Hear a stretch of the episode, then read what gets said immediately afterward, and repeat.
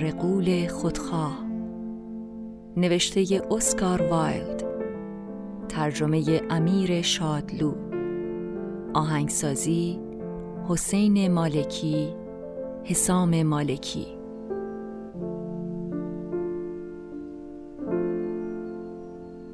هر پسین بچه ها از دبستان می رفتند به باغ نرقول و بازی می کردند.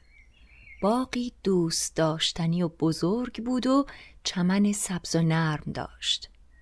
اینجا و آنجای چمن گلهایی رویده بودند به زیبایی ستارگان آسمان و دوازده درخت هلو هم بودند که بهاران از شکوفه های گلبهی و مرواریدی شکوفان می شدند و در پاییز میوه های شکرین می دادند.